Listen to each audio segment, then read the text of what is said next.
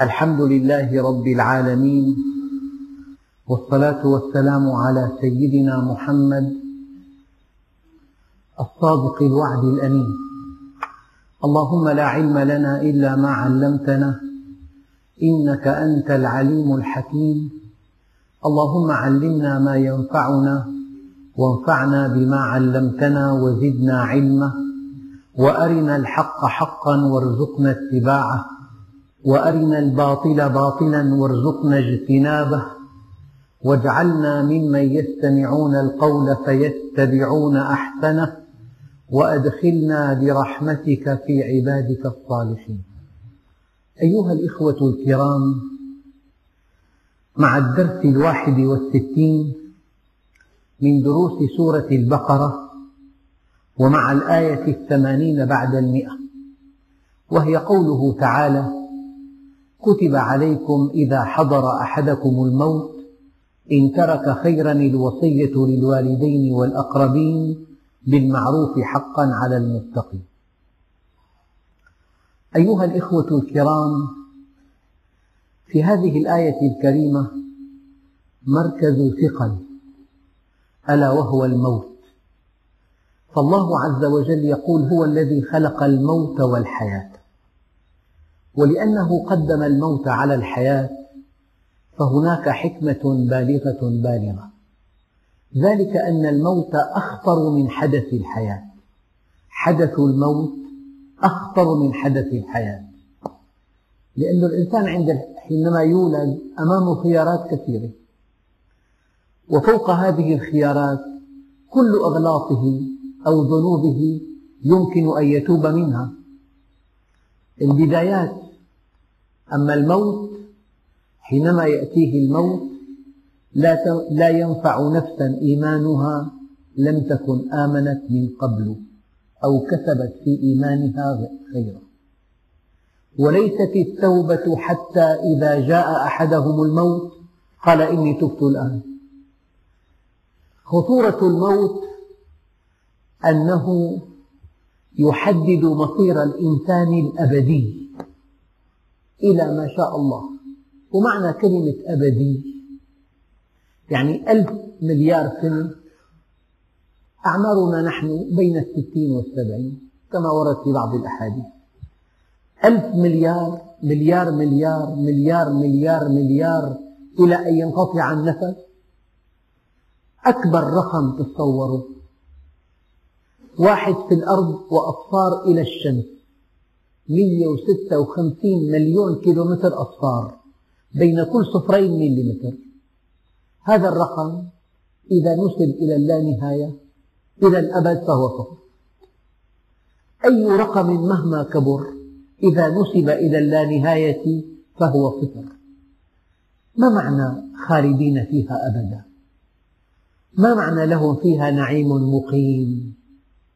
ما معنى وما هم منها بخارجين؟ هذا هو النعيم المقيم. هذا هو النعيم الذي خلق الإنسان من أجله من أجله.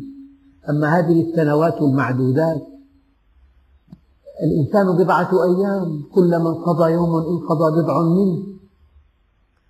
يا أيها الإخوة الكرام حدث الموت إن لم يدخل في صميم حياتنا وفي صميم عقيدتنا وفي صميم برامجنا وفي صميم سلوكنا فقد يكون حدثا مؤلما جدا. فإذا نقر في الناقور فذلك يومئذ يوم عسير على الكافرين غير يسير. والله قد تأتي على على من شارف الموت تأتي عليه ساعة يقول لم أر خيرا قط من شدة الآلام التي تنتابه. ألم الخسارة الكبرى؟ قل إن الخاسرين الذين خسروا أنفسهم وأهليهم يوم القيامة. يعني أكبر خسارة أن تخسر الآخرة وأكبر ربح أن تربح الآخرة. ولو أن الدنيا تعدل عند الله جناح بعوضة ما سقى الكافر منها شربة ماء. لذلك النبي عليه الصلاة والسلام قال أكثروا من ذكر هادم اللذات. مفرق الأحباب مشتت الجماعات. قال عش ما شئت فإنك ميت وأحبب ما شئت فإنك مفارق واعمل ما شئت فإنك مجزي به. يا أيها الإخوة إن أكيسكم كما قال عليه الصلاة والسلام إن أكيسكم أكثركم للموت ذكرى وأحزمكم أشدكم استعدادا له. ألا وإن العاقلة من يتجافى عن دار الغرور ومن ينيب إلى دار الخلود ومن يهيئ نفسه لسكن القبور وليوم النشور. يا أيها الإخوة الكرام هل من حدث في حياتنا جميعا أشد واقعية من الموت؟ نقول حدث الغنى قد يصيبنا وقد لا يصيبنا. حدث الفقر قد يصيب وقد لا يصيب. حدث مثلا المرض قد يصيب وقد لا يصيب. أما حدث الموت لا يمكن أن ينجو منه أحد. وما دام الموت انتقال من دار إلى دار من دار الفناء إلى دار الخلود ماذا أعد الإنسان لهذه الدار الطويلة؟ في إنسان بيسافر ما بيكون معه مبلغ من المال يصلح له في السفر؟ أيها الإخوة الكرام كتب عليكم إذا حضر أحدكم الموت.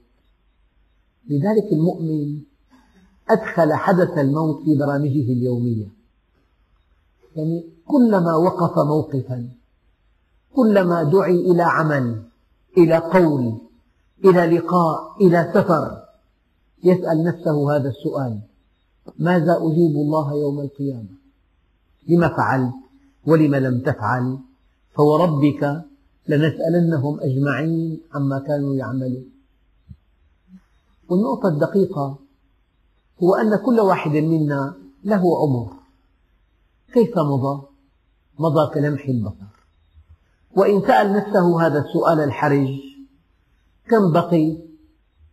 وفي الأعم الأغلب وفي معظم الكهول قد يكون الذي بقي أقل من الذي مضى ما دام الذي مضى قد مضى كلمح البصر فالذي بقي يمضي أيضا كلمح البصر. وما هي إلا ساعة وتعلن وفاة الإنسان. ونحن كل يوم نستمع إلى عالم جليل يعني إنسان له شأن خطير وافته المنية فجأة. وقد يكون ملك وقد يكون عالم كبير وقد يكون يعني بمنصب رفيع. الموت يأتي بغتة والقبر صندوق العمل. البطولة أيها الإخوة أن تعد لما بعد الموت. ما بعد الموت للمؤمن الموت أهون مما بعده للمؤمن. وللكافر الموت أقل مما سيكون من عذاب أليم بعد الموت. فكتب عليكم إذا حضر أحدكم الموت إن ترك خيرا الوصية للوالدين والأقربين بالمعروف حقا على المتقين. هذه الآية قال علماء الفقه وعلماء التفسير معا نسخت بآيات المواريث. على كل ورد عن رسول الله صلى الله عليه وسلم أنه لا وصية لوارث. الوارث بآيات المواريث لا وصية له. الوصية مال يستحق بعد الموت. أما الهبة مال يعطى في الحياة. فالأب له أن يهب أولاده بالعدل في حياته ما يشاء. والأولى أن يعدل لأن النعمان بن البشير أتى النبي صلى الله عليه وسلم قال يا رسول الله اشهد أني نحلت ابني حديقة. قال ألك ولد غيره؟ قال نعم. قال أنحلت كل منهم ما نحلت ابنك قال لا. قال فأشهد غيري فإني لا أشهد على جمر العدل في توزيع الهبات من صفات المؤمن. وقد يرجح الفقهاء أن تجعل الهبة لأولادك في حياتك مساوية لبعضهم بعضا للذكور والإناث لأنها هبة. الأولى أن تكون مساوية بالتساوي. أما الإرث للذكر مثل حظ الأنثيين. إذا أول نقطة في هذه الآية يجب أن نفرق بين الوصية وبين الهبة. الوصية تستحق بعد الموت ولا وصية لوارث. أما الهبة تستحق في الحياة. والله عز وجل سيسأل هذا الإنسان لما أعطيت زيدا ولم تعط عبيدا؟ لما أعطيت ابنك هذا ولم تعط ابنك هذا؟ فإذا كان معك جواب لله عز وجل واضح جلي ربما تثبت حجتك أمام الله. قد يكون ابن عاجز مصاب بعاهة دائمة لا يستطيع كسب قوت يومه. فلو وهبت له في حياتك دكانا يعيش من أجرتها ما في مانع. ومعك عند الله جواب. أما قد يكون لك ابن من زوجة تحبها وابن من زوجة لا تحبها. تعطي ابن الأولى وتحرم ابن الثانية. هذا ظلم شديد وسوف تحاسب عنه يوم القيامة. حقا على المتقين الذي يتقي الله عز وجل يتقي غضبه وسخطه يجب أن يوظف ماله للآخرين ولكن ولكن حينما يخصص الإنسان قبل موته مبلغا لأعمال البر هذا المبلغ يجب ألا يزيد عن الثلث والأولى يجب ألا يزيد عن الربع. يعني الإنسان حينما يوصي ببعض ماله لطلاب العلم لبناء المساجد لأعمال البر ينبغي ألا يزيد هذا المال المخصص عن الثلث أو عن الربع. والثلث كثير إذا عن الربع. أما لو ترك بيتا صغيرا وترك أولادا عدة وزوجة ليس لهم إلا هذا البيت فلا يمكن أن يوصي ببعض هذا البيت لطلاب العلم أو لأعمال البر لأنه إن فعل هذا سيضطرون إلى بيع البيت وإلى أن يتشردوا. فإذا كان تركت شيء قليل لعله يكفي أهلك الأقربين. أنت معفى من الوصية. أما إن تركت مالا وفيرا وخصصت من هذا المال مالا للفقراء والمساكين والمساجد ودور العلم ودور, ودور العلم وطلاب العلم فهذا يمكن أن يكون مقبولا على ألا تزيد الوصية عن الثلث والأولى ألا تزيد عن الربع. الوصية تؤدى بعد الوفاة. أما هذا الذي يوصي لابنه ببيت؟ الابن وارث. هذه وصية باطلة. لك أن تهبه في حياتك لعلة ولسبب وجيه يقبله الله منك. أما أن تخصص له بعد الموت شيئا يزيد عن بقية الورثة فهذا باطل شرعا. كتب عليكم إذا حضر أحدكم الموت إن ترك خيرا الوصية للوالدين والأقربين بالمعروف حقا على المتقين. فمن بدله بعدما سمعه. فإنما إثمه على الذين يبدلونه إن الله سميع عليم. يعني هذا المتوفى إن كتب وصية واضحة جلية أشهد عليها آه، رجال عدول والآن سجلها بالمحكمة الشرعية أو عند كاتب العدل. ثم جاء من بعده من يبدل هذه الوصية ومن يزورها. ومن ينكرها فالإثم على من بدل لا على الموصي. يعني هذا أدى ما عليه. أما الآن وهذه نصيحة يعني أرجو الله سبحانه وتعالى أن تكون واضحة عند الناس. درهم تنفقه في حياتك خير من مئة ألف درهم ينفق بعد مماتك. يعني والعياذ بالله أكثر الأهل الآن لا تسخو أنفسهم بتنفيذ وصية والدهم. أكثر من عشر وصايا في حوزتي لم تنفذ. يعني أودعت عندي عندي أمانة لم تنفذ. رجل ترك لأولاده عدة أبنية وصى بمئة ألف لم تنفذ. لذلك درهم تنفقه في حياتك خير من مئة ألف درهم ينفق أو لا ينفق بعد مماتك لذلك الوصية ينبغي أن توثق. الآن لا يكفي أن تكتب. لا بد من أن توثق عند كاتب العدل أو في المحكمة الشرعية كي تنفذ. إن أردت أن تنفذ فعلا. أما إن كتبتها ولا تعلم ما سيكون الأغلب أنها لا تنفذ. فمن خاف من موس جنفا أو إثما فأصلح بينهم فلا إثم عليه. في حالات الأب جاهل. يحب أحد أولاده محبة يعني أساسها التملق للزوجة لإحدى زوجاته. يكتب له أو يخصه في حياته بأكثر أمواله. فلو أن هذا الابن عرف أن أباه سوف يدخل النار بهذه الوصية أو بهذا العطاء أو بهذه الهبة وتنازل عن وصيته إلى إخوته أو أصلح هذه الوصية وجعلها وفق التشريع الإسلامي فلا إثم عليه بالعكس أنقذ والده من إثم كبير. يعني إذا الأب ظلم واحد أولاده أعاد الحق إلى نصابه. معنى ذلك أن, أن هذا الابن البار أنقذ أباه من حساب عسير يوم القيامة. فمن خاف من موص جنفا أو إثما انحرافا عن الحق أو إثما انغماس في باطل فأصلح بينهم فلا إثم عليه إن الله غفور رحيم.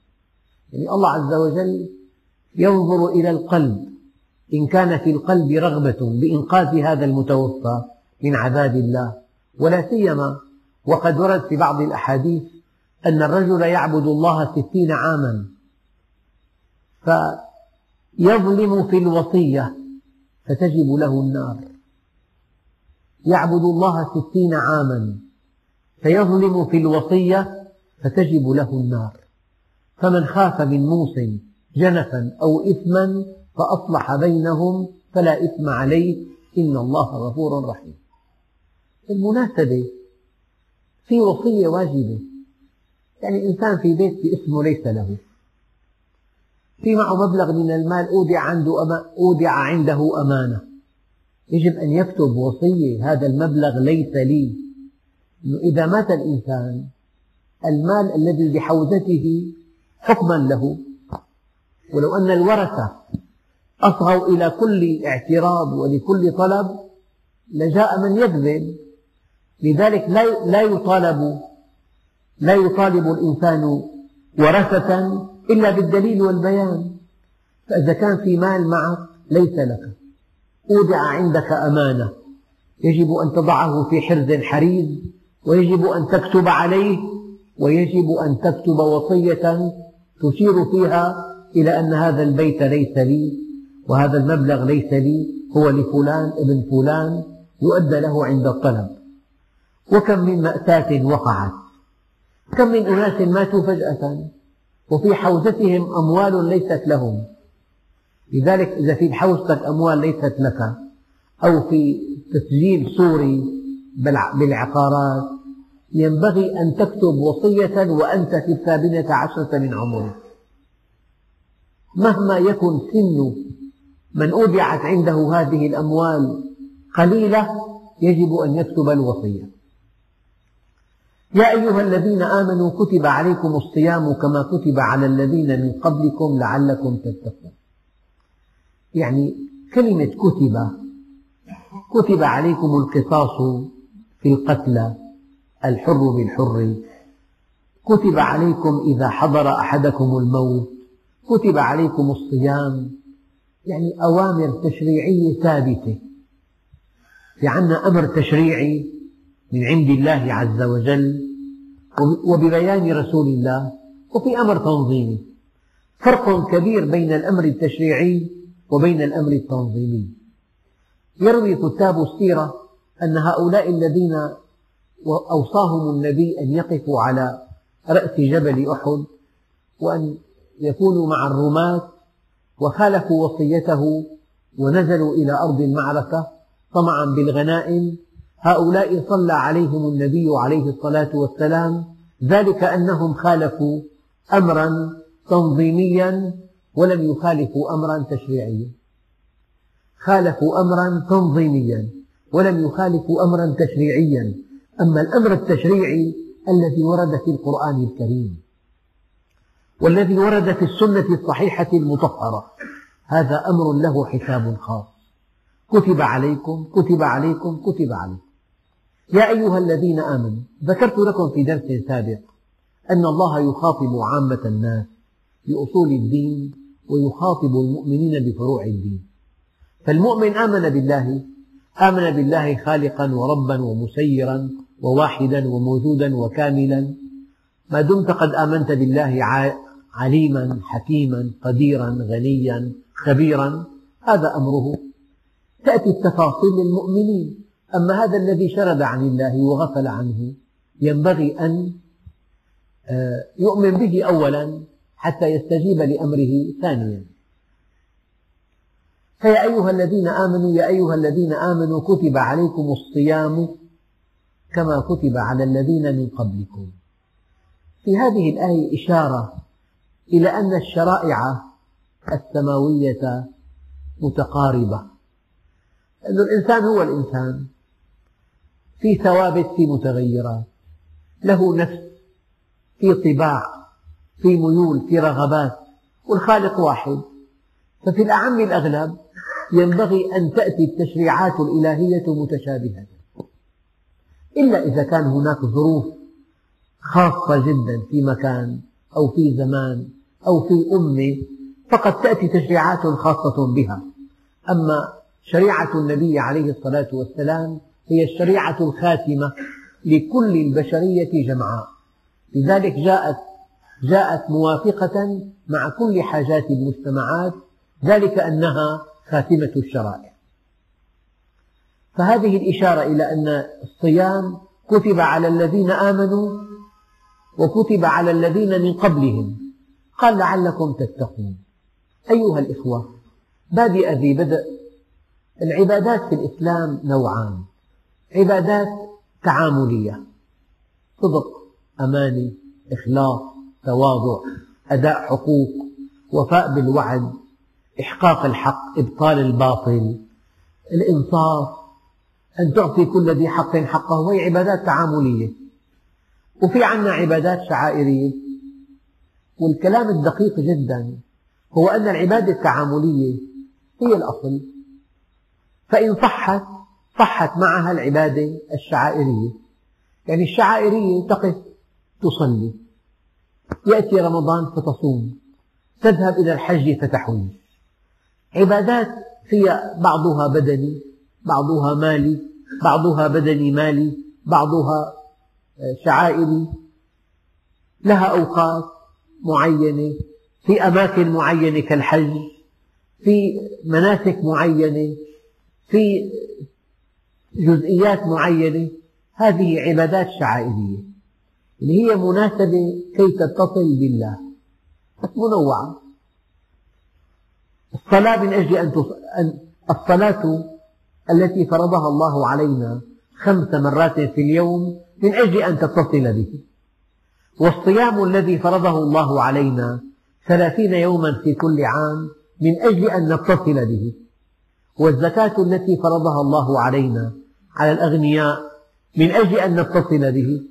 والحج الذي فرضه الله علينا في العمر مرة من أجل أن نتصل به. ولكن هي العبادة الشعائرية شحنة طاقة والتعاملية حركة. كلكم يعلم في عندنا بالفيزياء طاقة ومادة. العبادة التعاملية تخرج من البيت عينك, عينك لها عبادة. عبادتها غض البصر. أذنك لها عبادة. عبادتها ألا تصغي للباطل وأن تستمع للحق. لسانك له عبادة أن يكون رطبا بذكر الله. رجلك لها عبادة أن تقودك إلى بيوت الله وإلى الأعمال الصالحة. يدك لها عبادة أن تفعل فيها الخيرات لا أن تضرب بها. فالعبادات تعاملية وشعائرية. التعاملية هي الأصل. إن صحت صحت العبادة الشعائرية. الشعائرية تقف أمام ربك كي تخاطبه. يعني تقريبا وأرجو أن تكون الأمثلة واضحة بعض الشركات يأتي موظفوها الذين هم في الحقيقة مندوبو مبيعات يأتون إليها الساعة الثامنة. يأخذون التعليمات ويذهبون طوال النهار يبيعون ويروجون بضائع هذه الشركة وفي المساء يأتون لأخذ عمولتهم. ففي تعليمات وفي عمولة وفي حركة. من ساعات في الأسواق وساعة قبض عمولة وساعة أخذ تعليمات. هذا مثل دقيق جدا. تأتي إلى المسجد كي تتلقى تعليمات الخالق تنطلق إلى البيت إلى عملك. بالبيت في تعليمات وأنت في البيت في تعليمات وأنت تأكل في تعليمات وأنت مع أهلك في تعليمات وأنت مع أولادك في تعليمات إذا قمت إلى النوم في تعليمات إذا استيقظت في تعليمات إذا دخلت الحمام في تعليمات إذا جلست إلى الطعام. ضمن البيت في مئات التعليمات. الآن لبست ثيابك وخرجت. في تعليمات في الطريق. وصلت إلى محلك التجاري في تعليمات في البيع والشراء في تعليمات في أصول عرض البضاعة. لا ليس هناك يمين كاذبة وليس هناك تدليس ولا غش ولا احتكار ولا ولا إلى آخره. فأنت مع تعليمات دقيقة جدا تكاد تكاد تبلغ مئات الألوف منهج الله كامل. فأنت أخذت التعليمات من المسجد في خطبة الجمعة أو في درس التفسير أو في أي درس آخر وانطلقت إلى البيت وإلى العمل وعدت في المرة الثانية كي تتصل بالله فتأخذ العمولة. الأجر التجلي. ما لم نفهم الدين هكذا. من يفهم الدين أنه صلوات في المسجد ليس غير وهو حر في عمله يفعل ما يشاء. هذا إنسان فهمه خاطئ. وفهمه بعيد جدا عن الواقع. فيا أيها الإخوة الكرام الصيام عبادة شعائرية. الآن في عندنا عبادة شعائرية هي الصلاة في اليوم خمس مرات في عندك خمس شحنات. كل شحنة من الصلاة تكفيك بالصلاة التالية خمس شحنات.